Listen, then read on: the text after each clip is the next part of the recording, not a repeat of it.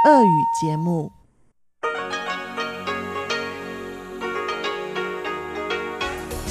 В эфире Международное радио Тайваня. В эфире русская служба Международного радио Тайваня. Здравствуйте, уважаемые друзья! Из нашей студии в Тайбе вас приветствует Мария Ли. И мы начинаем ежедневную программу передач из Китайской Республики. Напомню, что наши программы можно слушать на коротких волнах на частоте 5900 кГц с 17 до 17.30 UTC и на частоте 9490 кГц с 11 до 12 UTC. В субботу наша получасовая программа состоит из обзора новостей недели и передачи Владимира Малявина «Всемирный Чайнатаун», а часовую программу продолжит музыкальная передача «Наруан Тайвань» с Игорем Кобылевым и повтор вкусных историй с Анной Бабковой. Напомню также, что все наши рубрики и часовую программу целиком вы можете слушать на нашем сайте ru.rti.org.tw, а также в нашем мобильном приложении RTI To Go. Итак, мы начинаем обзор новостей недели.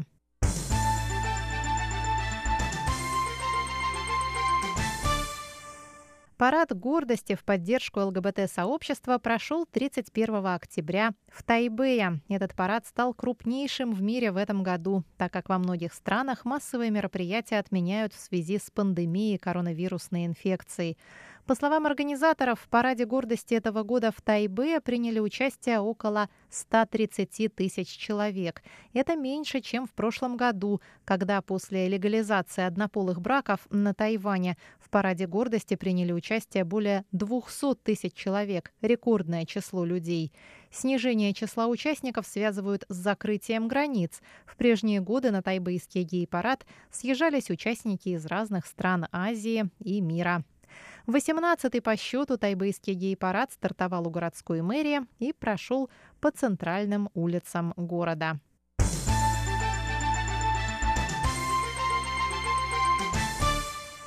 Министр иностранных дел Тайваня Джозеф У назвал 2 ноября давление на Турцию со стороны Китая из-за тайваньского флага прискорбной новостью. Ранее президент Турции Эрдоган поблагодарил страны, предложившие помощь стране после мощного землетрясения, произошедшего в минувшую пятницу. Эрдоган не назвал страны поименно, но в субботу он опубликовал пост с изображением флагов этих стран. Позже этот пост был удален и появился вновь без тайваньского флага. Министр иностранных дел Тайваня Джозеф У сообщил, что президент Турции удалил тайваньский флаг из-за давления со стороны Китая. У добавил, что Тайвань в качестве страны, поддерживающей права человека, продолжит оказывать гуманитарную помощь нуждающимся странам. Премьер-министр Тайваня Су Чан в свою очередь назвал китайские власти узколобыми, так как ситуация, когда страна благодарит другую страну за оказанную помощь, естественно.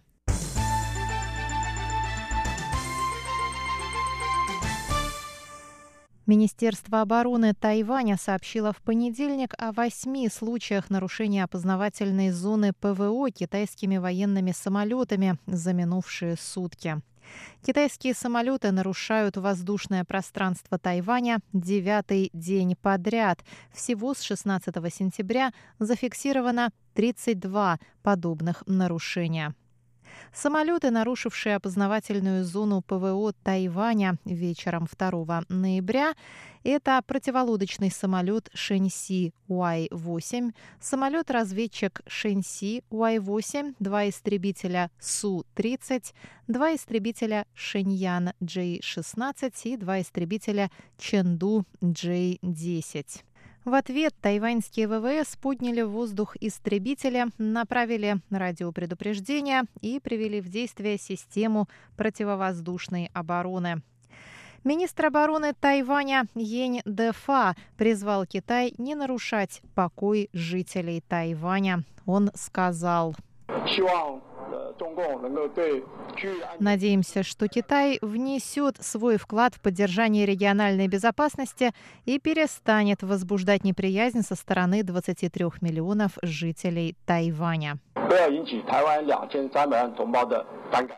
Премьер исполнительного юаня Су Чан сказал 3 ноября, что внимание всего мира сейчас приковано к президентским выборам в США и что нарушение мира и безопасности в регионе в такой момент вызывает отторжение со стороны США и международного сообщества. Тайвань стоит на передовой линии демократии, и его правительство намерено защищать суверенитет государства и безопасность его граждан, сказал премьер.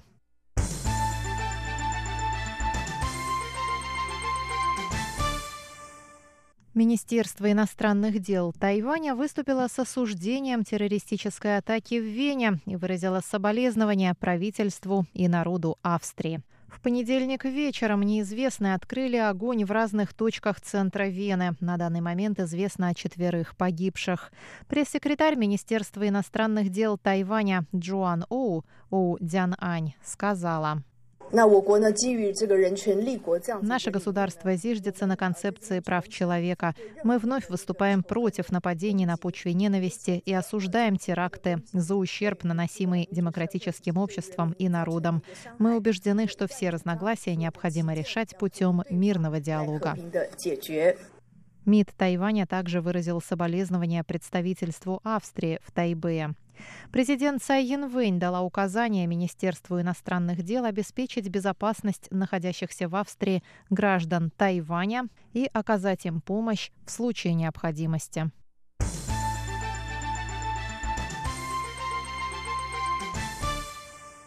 Премьер исполнительного юаня Су Чан заявил во вторник, что правительство сделает все возможное для повышения уровня общественной безопасности в стране. Заявление премьера прозвучало в свете недавнего убийства в Тайнане студентки из Малайзии. Студентка университета Чанжун была убита 28 октября неподалеку от кампуса. Ее задушили, а тело выбросили в горах. Убийцу нашли по камерам видеонаблюдения. Он во всем сознался. Глава исполнительного юаня Су Чан заявил, что правительство более года не выступало с докладом об общественной безопасности в связи с эпидемической ситуацией. Он сказал. Я приняла решение не созывать крупного собрания, так как мы требуем от общественности соблюдения противоэпидемических правил. Не требующие срочности собрания мы не проводим. Однако мы не допустим никаких послаблений в сфере общественной безопасности.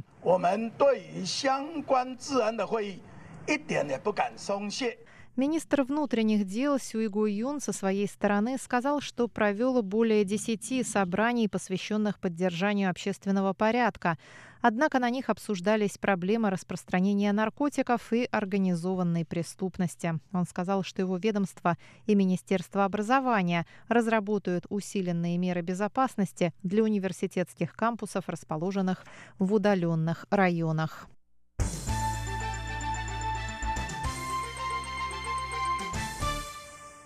Министр здравоохранения Тайваня Чень Ши Джун призвал международное сообщество поддержать заявку Тайваня на вступление во Всемирную организацию здравоохранения. Призыв прозвучал со страниц ведущих газет Испании «Ля Разон» и Словакии «Правда». В статьях, опубликованных в газетах «Ля Разон» и «Правда», Чен Шиджун разъясняет, почему необходимо включить Тайвань в глобальную систему здравоохранения в постпандемический период. Все международное сообщество должно работать ради сдерживания эпидемии COVID-19, так как болезни не знают границ, заявил министр и напомнил, что Тайвань пожертвовал нуждающимся странам более 50 миллионов хирургических масок, более миллиона масок N95 95, 600 тысяч защитных костюмов и 35 тысяч бесконтактных градусников. Тайвань также поделился своим опытом сдерживания эпидемии коронавируса с госслужащими, экспертами и медиками из 32 стран, добавил Чень Шиджун. Он сказал, что Тайвань может служить успешным примером сдерживания пандемии.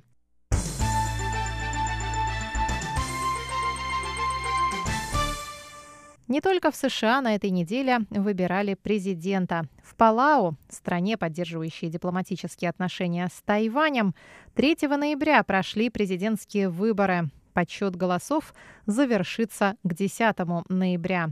Министерство иностранных дел Тайваня заявило 5 ноября, что вне зависимости от результатов выборов Тайвань и Палау продолжат поддерживать и углублять двусторонние дружеские взаимоотношения. В выборах президента Палау приняли участие два кандидата – Рейнольд Уилауч и Суранджел Уипс-младший. С начала пандемии Палау удалось сдержать проникновение инфекции на свою территорию. Но экономика Палау полагается на туризм, поэтому пандемия оказала большое влияние на экономическое состояние страны и уровень безработицы. В данный момент тайваньское правительство оказывает не только прямую материальную поддержку странам-союзницам, но и продвигает туризм по этим направлениям среди жителей Тайваня.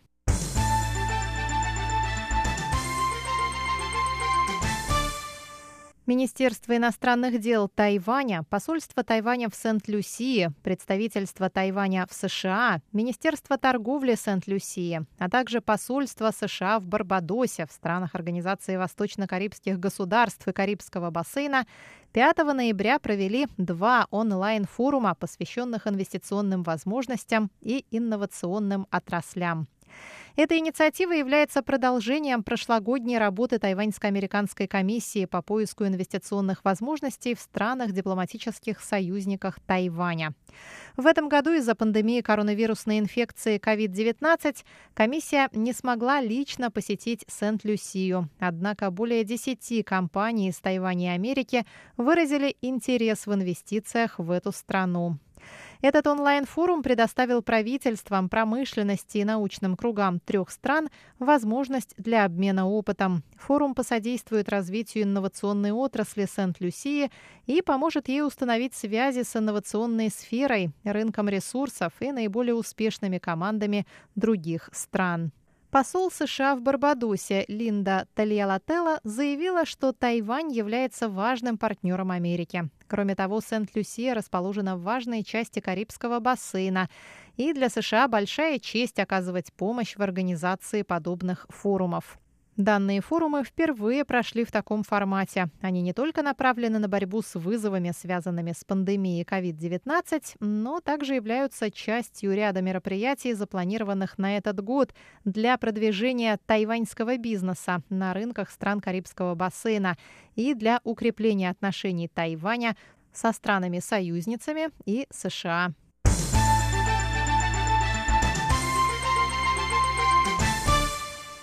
Тайваньское правительство оказало помощь Никарагуа, Гондурасу и Гватемале, пострадавшим от урагана Эта. Все эти страны, поддерживающие дипломатические отношения с Тайванем, получили пожертвования в размере 200 тысяч долларов США. Об этом 6 ноября сообщило Министерство иностранных дел Тайваня.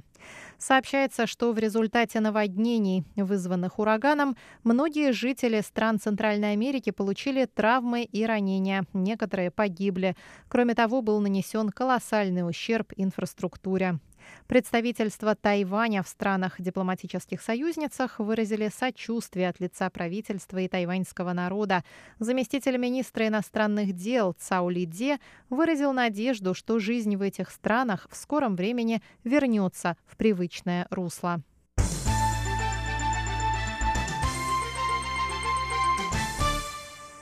Президент Тайваня Цай Янвэнь приняла участие в форуме, посвященном 65-летию Китайского центра производительности. Президент рассказала, что, несмотря на пандемию, тайваньская экономика в третьем квартале этого года выросла на 3,33%, а международные организации ожидают, что в этом году Тайвань окажется первым среди четырех азиатских тигров по темпу роста экономики. Цай Янвэнь выразила надежду, что и после пандемии Тайвань сможет играть ключевую роль в мировой цепочке поставок, реорганизация которой приносит новые заказы тайваньской промышленности. Китайский центр производительности был основан правительством в 1955 году при помощи 50 частных предприятий. Центр, подчиняющийся Министерству экономики, служит мостом между правительством и бизнесом. Его основная роль – помощь в повышении производительности тайваньской промышленности. Обзор новостей недели для вас провела Мария Ли. Оставайтесь с русской службой МРТ.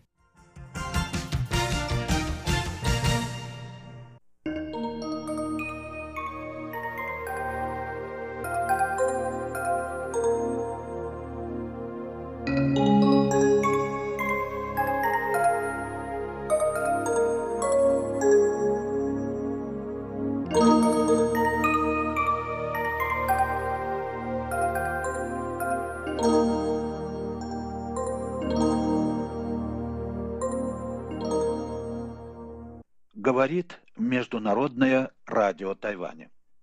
Здравствуйте, дорогие радиослушатели. В эфире передача «Всемирный Чайнатаун». У микрофона Владимир Малявин. Сегодня, дорогие друзья, я хочу продолжить и закончить небольшую серию передач, которые посвящены вопросу идентичности китайцев, но в одном не совсем обычном для нас ракурсе, в особой перспективе, в перспективе того, что принято называть повседневностью, повседневной жизнью. Как сходятся эти два понятия? Мне кажется, это очень важный подход вообще к вопросу идентичности. Мы все жалуемся, что вот пропала идентичность, нет у нас идентичности, а вот была бы эта идентичность, так было бы прекрасно. Я не готов разделить эти ожидания, и, но не хочу сказать, что идентичность не нужна. Все дело в том, как обращаться с этой вещью. Э, если вы помните прошлые передачи, то я в них говорил о том, что повседневная жизнь, из которой, собственно, и выходит идентичность, откуда же ей еще выходить? Хотя нам кажется, что ее нам сверху спускают власти как инструкцию. Но, тем не менее, вне привычек, обычаев, ощущений повседневной жизни мы не можем ощущать себя тем, кем мы являемся. Согласитесь. Так вот, вот эта самая повседневность есть некая стихия. Ее невозможно объективировать, ее невозможно сделать вещью, ее невозможно свести к какой-то идее или предмету и так далее это сам динамизм жизни. И в этом качестве повседневность является реальностью, я бы сказал, уклоняющейся от себя, находящейся в постоянных превращениях. И поэтому она доступна только символическому выражению. Поэтому же все ее образы – это не что иное, как накладывающиеся друг на друга бесконечно отцветы тени, следы ее бытия. Это как бы сокровенная преемственность нашей жизни, пустотное тело вот этой культурной традиции, в которой мы находимся. И она должна представать, если представать в чем-то, в образах иного, причудливого и превыше всего ускользающего за горизонт данности, так сказать, трансграничного. И это означает также, что бытие повседневности – это всеобщая единственность, неприходящее уникальное событие. Ведь именно уникальное событие – это то, что мы не можем ухватить. И тем не менее она всегда нам дана как бы. Она всегда присутствует в нашей жизни. И в ней есть некая внутренняя глубина. В этой глубине мы ничего не можем разглядеть, но в ней все предвосхищаются и все наследуется. Я вот произнес э, довольно много таких э, сложных слов по этому поводу, потому что мне здесь видится э, очень важный исток реальной идентичности, потому что это просто-напросто среда культурного творчества, или, как нынче принято говорить, производства культурных артефактов, каких угодно.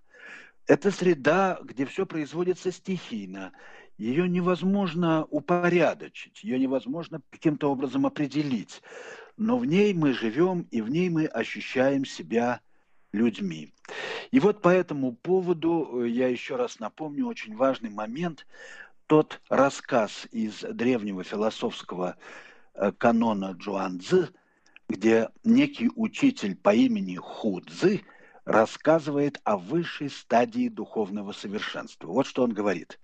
«Я явил свой изначальный образ, каким я был до того, как вышел из своего изначального прародителя.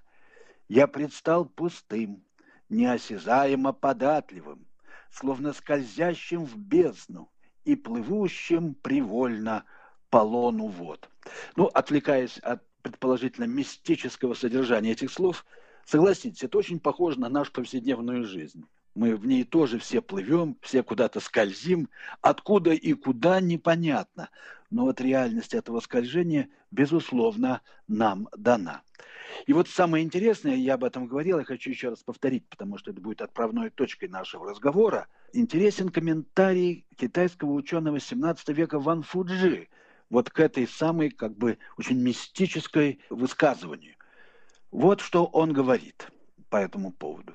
Не выйти из своего изначального прародителя означает твердо держаться средоточия мирового круговорота и бесконечно сообразовываться с превращениями вещей и не стараться управлять вещами, тогда как вещи не сходят с места своей обыденности.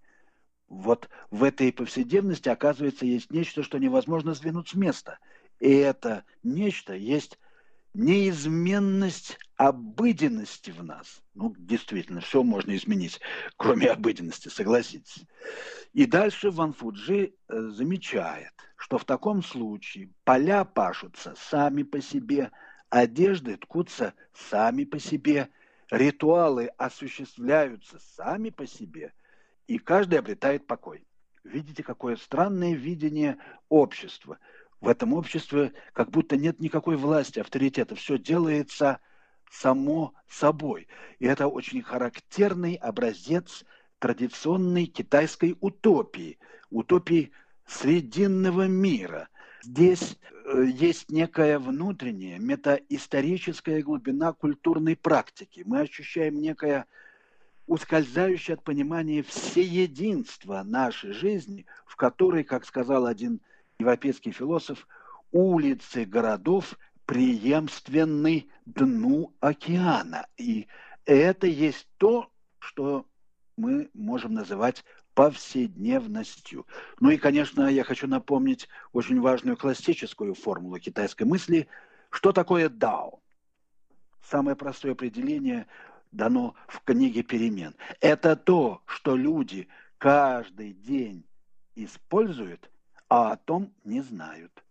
По-китайски это будет «жи юн ар пу «жи».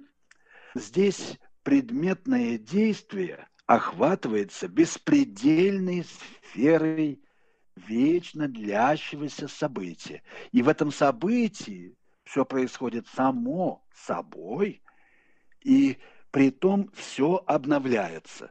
Природа вещей в таком случае – это сама новизна. Вещи такие, какие они нам неожиданно являются, неожиданно открываются. Вот в таком случае, как ни странно, наша техника совпадает с поэтическим отношением к миру. И это то, что очень свойственно китайской мысли. Европейцу нужно сделать, конечно, большое усилие, чтобы это понять.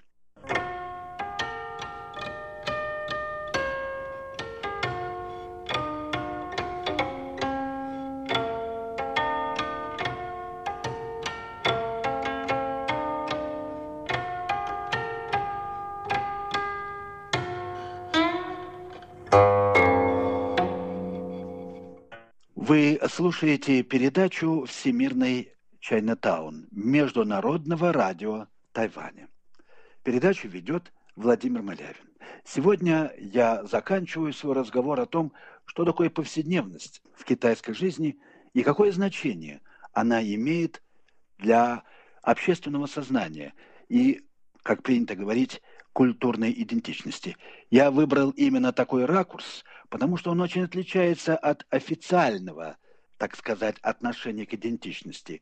Власть потому и власть, что всегда определяет правильный взгляд на историю, на культуру, на нас самих и насаждает его, в то же время исключая всякие неправильные взгляды. Конечно, это очень сложный и тонкий вопрос.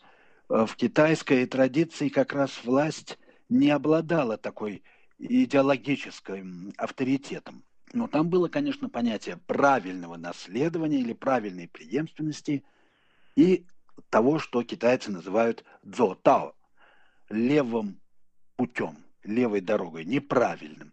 То, что отклоняет, уводит нас от праведного пути. Однако различие этих понятий состоит в том, что праведный путь оставляет нам свободу принятия полноты нашего бытия, я бы так это сказал. А вот уклонение от него, оно руководствуется логикой, интеллектуальными какими-то понятиями. Оно ограничивает, замыкает человеческое сознание в фиксированных понятиях.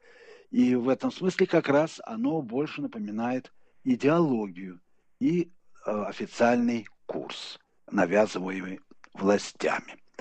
Вот это очень важно, мне кажется, помнить, когда мы говорим о идентичности китайцев. Потому что повседневность оказывается, с одной стороны, вроде как бы утопией, утопией центрированного жизни, утопией обыденности. Это так, потому что мы можем все объективировать, кроме обыденности. Ее можно дать только иносказательно, опосредованно. Актуальность нашего существования, она не может быть выведена на промокашку логических понятий. Ее только можно символически изобразить. Подумайте об этом. Это тоже, кстати, одна из важных функций именно современного искусства. Ну и, конечно, нельзя не обратиться в этой связи к Чайнатаун, вот этим китайским кварталам, которые нынче рассеяны по всему свету. Они как раз показывают, каким образом китайская идентичность зарождается и живет, существует как раз в среде именно повседневности. Эти самые чайнатауны, они ведь представляют собой такую фабрику культурного производства, что ли, производства культурных знаков.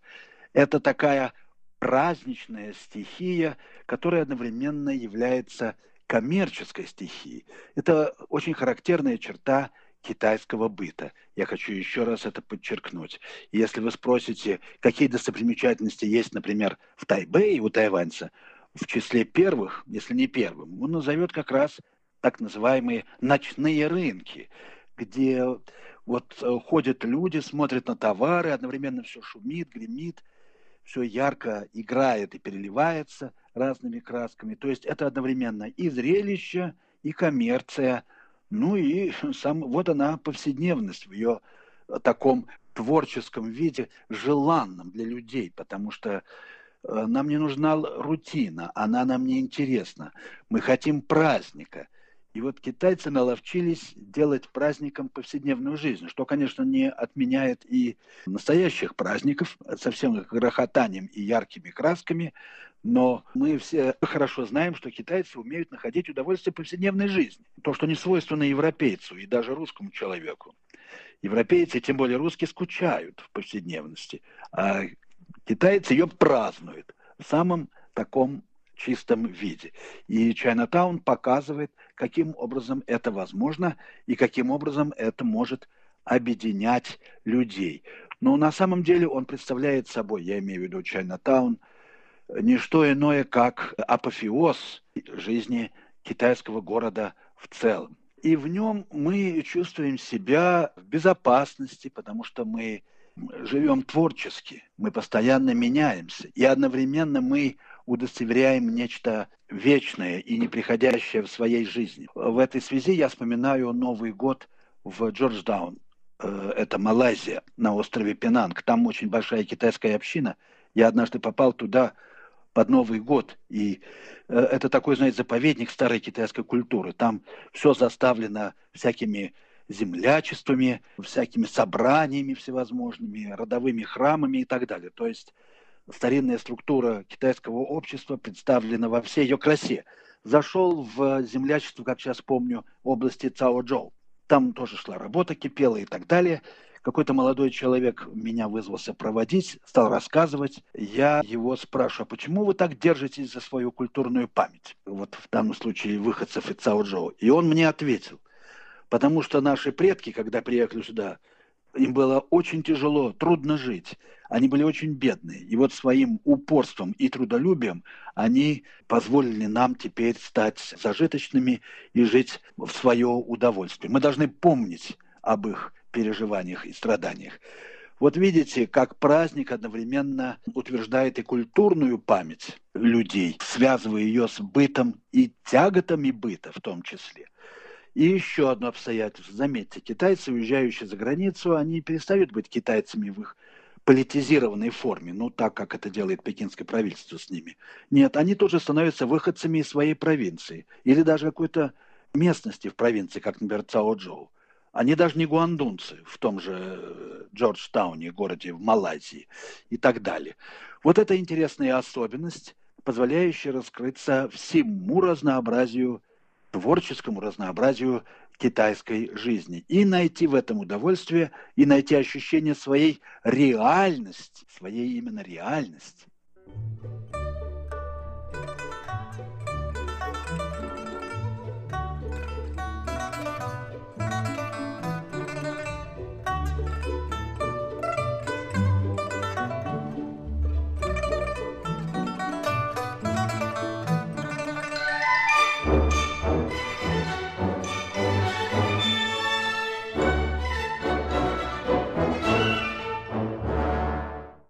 И напоследок я хотел бы сказать несколько слов о параллелях вот этой идентичности у китайцев и у русских.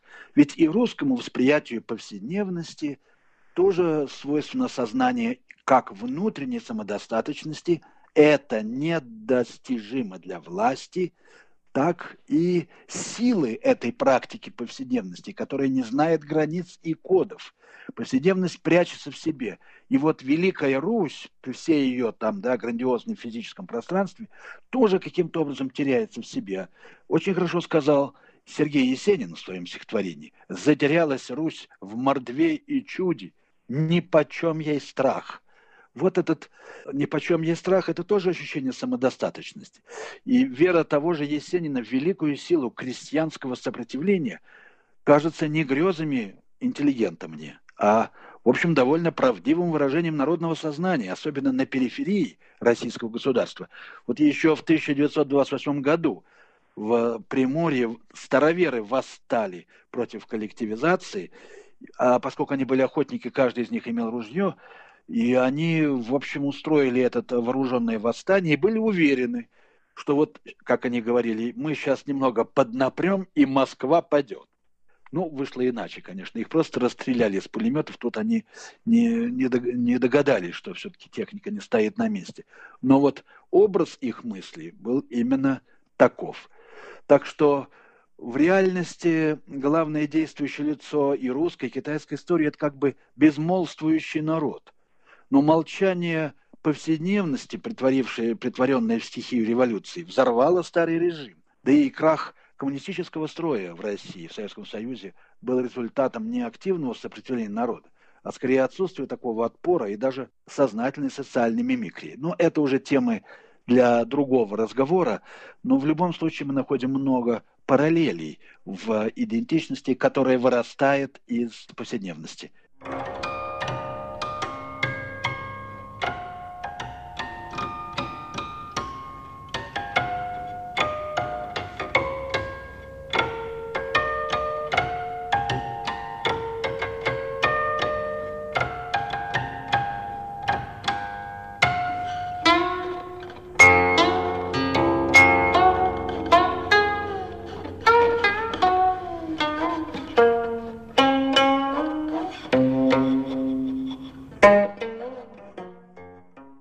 слушали передачу «Всемирная Чайнатаун». Ее подготовил Владимир Малявин.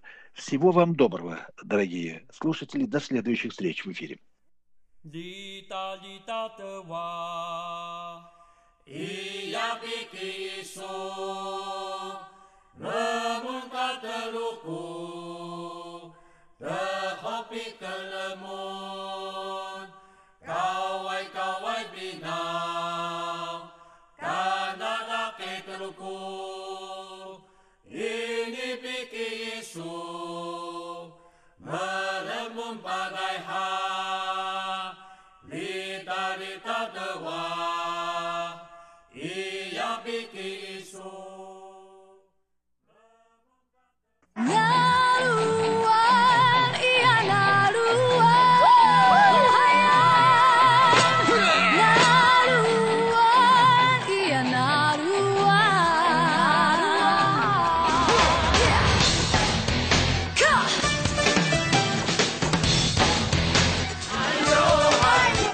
Добрый вечер, дорогие радиослушатели.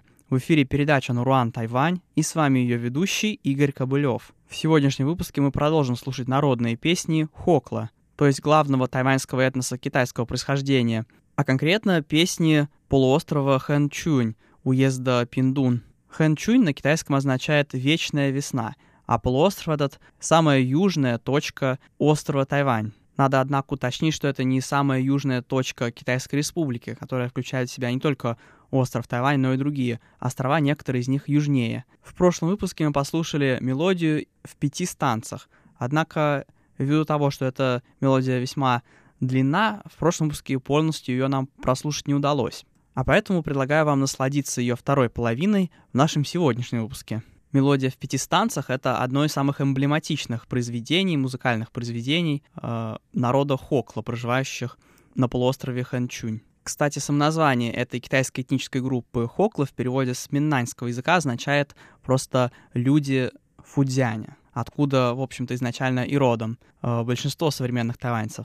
Впрочем, надо говориться, что это одна лишь из версий э, происхождения этого названия, потому что все зависит от того, какими иероглифами записать это слово. А вариантов записи иероглифами этого слова довольно много. Ну а мы таки перейдем сейчас к центральному произведению нашего сегодняшнего выпуска «Мелодии в пяти станцах».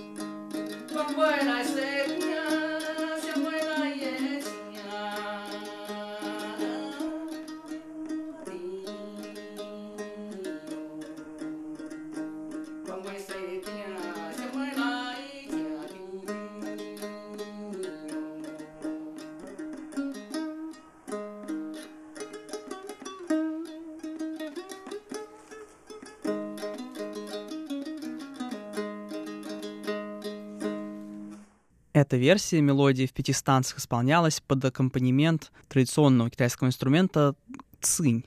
А вот следующая версия этой мелодии, так называемая рабочая версия, не от слова, а не в смысле того, что она еще не утверждена, а в смысле того, что она исполняется во время работ. Исполняется хором, однако также под аккомпанемент цини. Поскольку эта версия весьма длинная, я приду лишь отрывок ее.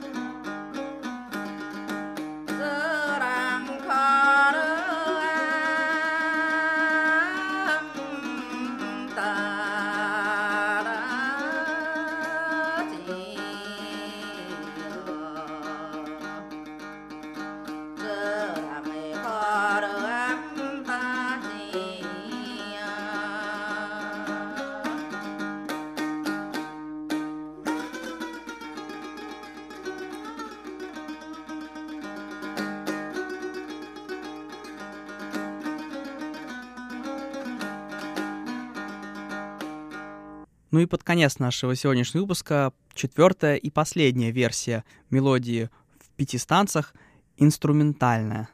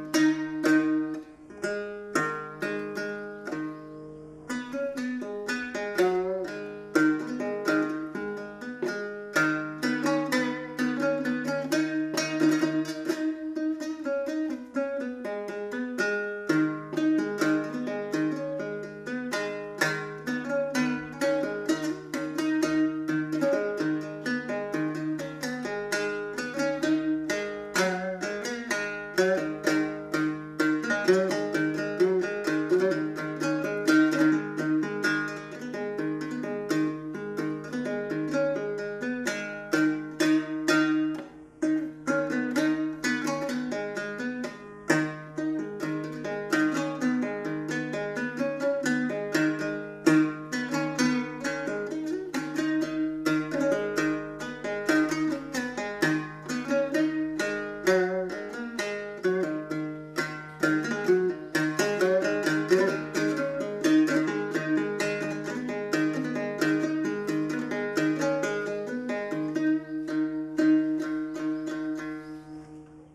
Последние два выпуска были посвящены центральной, наиболее эмблематичной мелодии хэнчунских хокла мелодии в пяти станцах. Присылайте нам на почту ваше мнение, пожелания, какая из них вам понравилась больше всего. А также музыка какого этноса, коренного или не обязательно коренного, вам нравится больше всего. Или, может быть, музыку какого этноса Тайваня вам бы хотелось услышать больше всего. Все ваши письма мы внимательно читаем, и если будут какие-то пожелания, то обязательно их исполним. А на сегодня это все. Спасибо, что оставались с нами. До встречи на следующей неделе.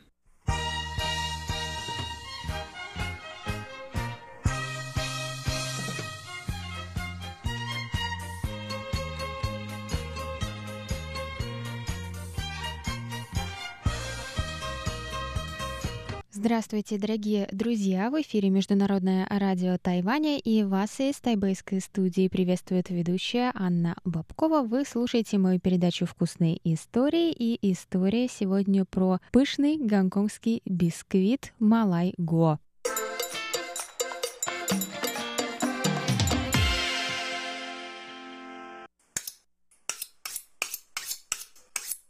Воздушный бисквит на пару. Малай-го.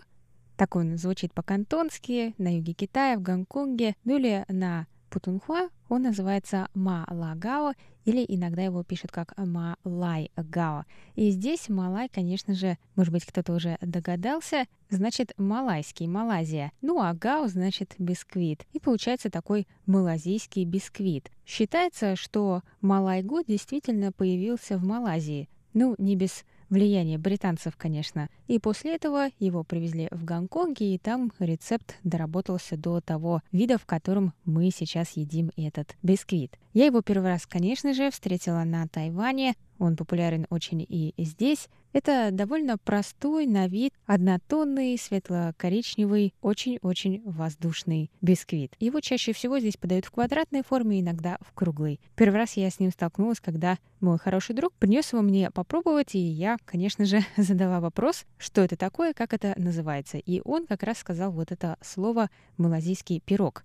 И это было как я подумала первый раз, когда ем что-то из малазийской кухни, но в том виде, в каком мы знаем это сейчас, это скорее не совсем относится к Малайзии. И даже на Тайване этот кекс, этот бисквит отличается в каком-то смысле от того, как его готовят в Гонконге. Но мне нравится и гонконгская версия тем, что она более воздушная. Там очень много воздуха в этом бисквите. А тайваньская версия, я бы сказала, что не такая воздушная. Она более э, спрессованная, более плотная, но все равно есть такое ощущение немного тягучей, довольно приятной текстуры, и можно эти бисквиты увидеть, как их э, готовят на улице. Иногда их просто называют хейтангао, то есть пирог из бурого сахара, и они в маленьких-маленьких палатках готовятся на пару, и можно пройти мимо и попросить отрезать себе кусок или взять целый, его вам положат в пластиковый пакетик, и удивительно, но мне всегда казалось, что он недостаточно сладкий. По крайней мере, не такой сладкий, как кажется, когда говорят, что это пирог из бурого сахара,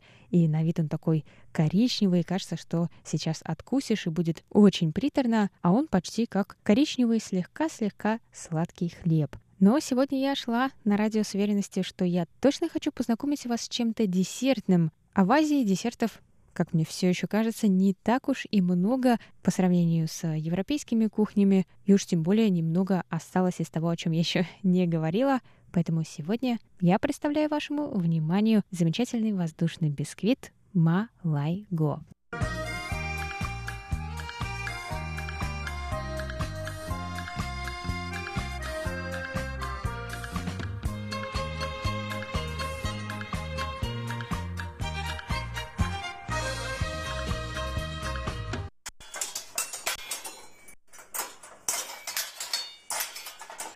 Итак, для приготовления одного бисквита нам понадобится 3 крупных куриных яйца комнатной температуры, четверть стакана растительного масла, это где-то 60 мл, 3 четверти стакана, или это 120 грамм, коричневого или бурого сахара, полторы чайные ложки экстракта ванили – треть стакана, это 80 миллилитров, сгущенного молока, тоже комнатной температуры. Если есть, то еще полторы столовые ложки смеси для ванильного пудинга или смеси для заварного крема. Это действительно усиливает и улучшает вкус, но достаточно и ванильного экстракта, если вы его уже использовали. 120 грамм муки для бисквита, 1 восьмая чайной ложки соли, 3,5 чайной ложки разрыхлителя пищевой соды, 1 чайная ложка размягченного масла сливочного, чтобы смазать форму, и мука также для посыпки формы.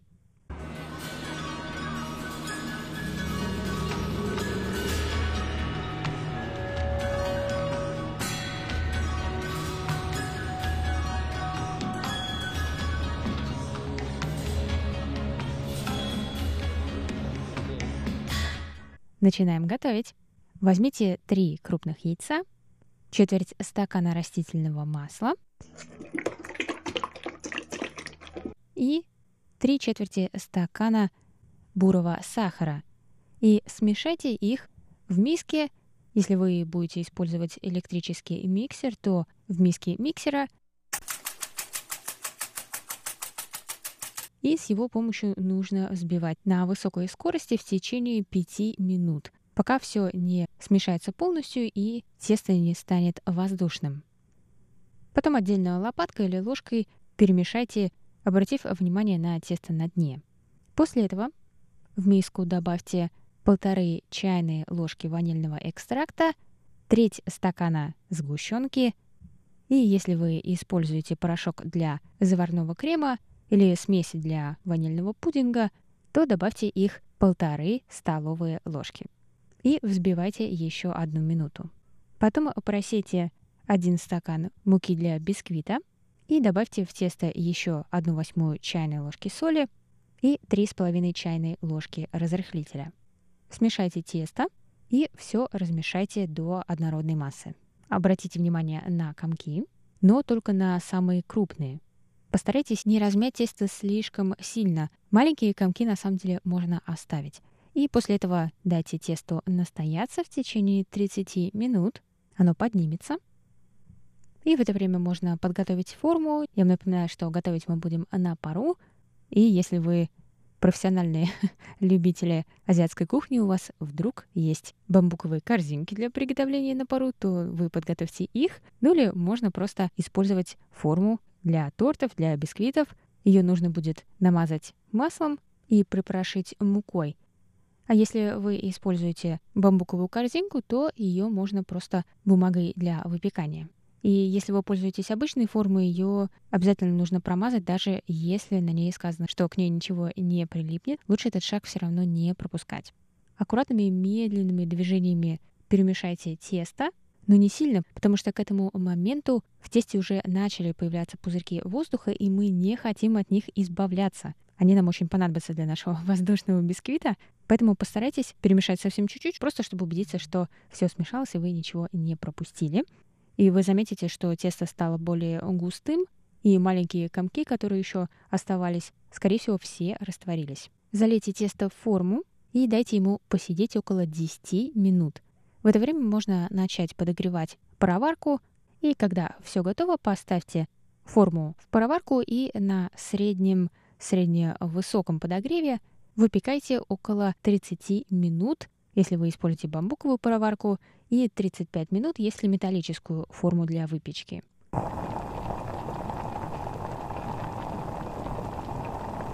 Чтобы понять, что бисквит готов, вставьте зубочистку самый центр бисквита, и если когда вы ее вытащили, она чистая, то все готово. После этого перенесите бисквит на решетку, дайте ему немного остыть, не начинайте его резать слишком горячим, дайте ему чуть-чуть подостыть, но его можно и даже нужно есть теплым, поэтому чуть-чуть подождите, нарезайте и можно подавать. Вот такой рецепт на сегодня. Надеюсь, вам было интересно, дорогие друзья. Я очень люблю говорить о десертах. Очень жаль, что их действительно немного. Но надеюсь, вы попробуете этот. Рецепт довольно простой, в нем мало ингредиентов, и можно испечь без духовки, а в пароварке. Мне такие кексы всегда казались очень воздушными, очень приятными. Так что порадуйте себя. И если у вас все получится, то присылайте мне свои отзывы, фотографии на этот рецепт или на любой другой из моей передачи. Мне будет очень интересно и приятно их получить. Вы можете присылать их на почту russ собака.rti.org.tw. Пока-пока и приятного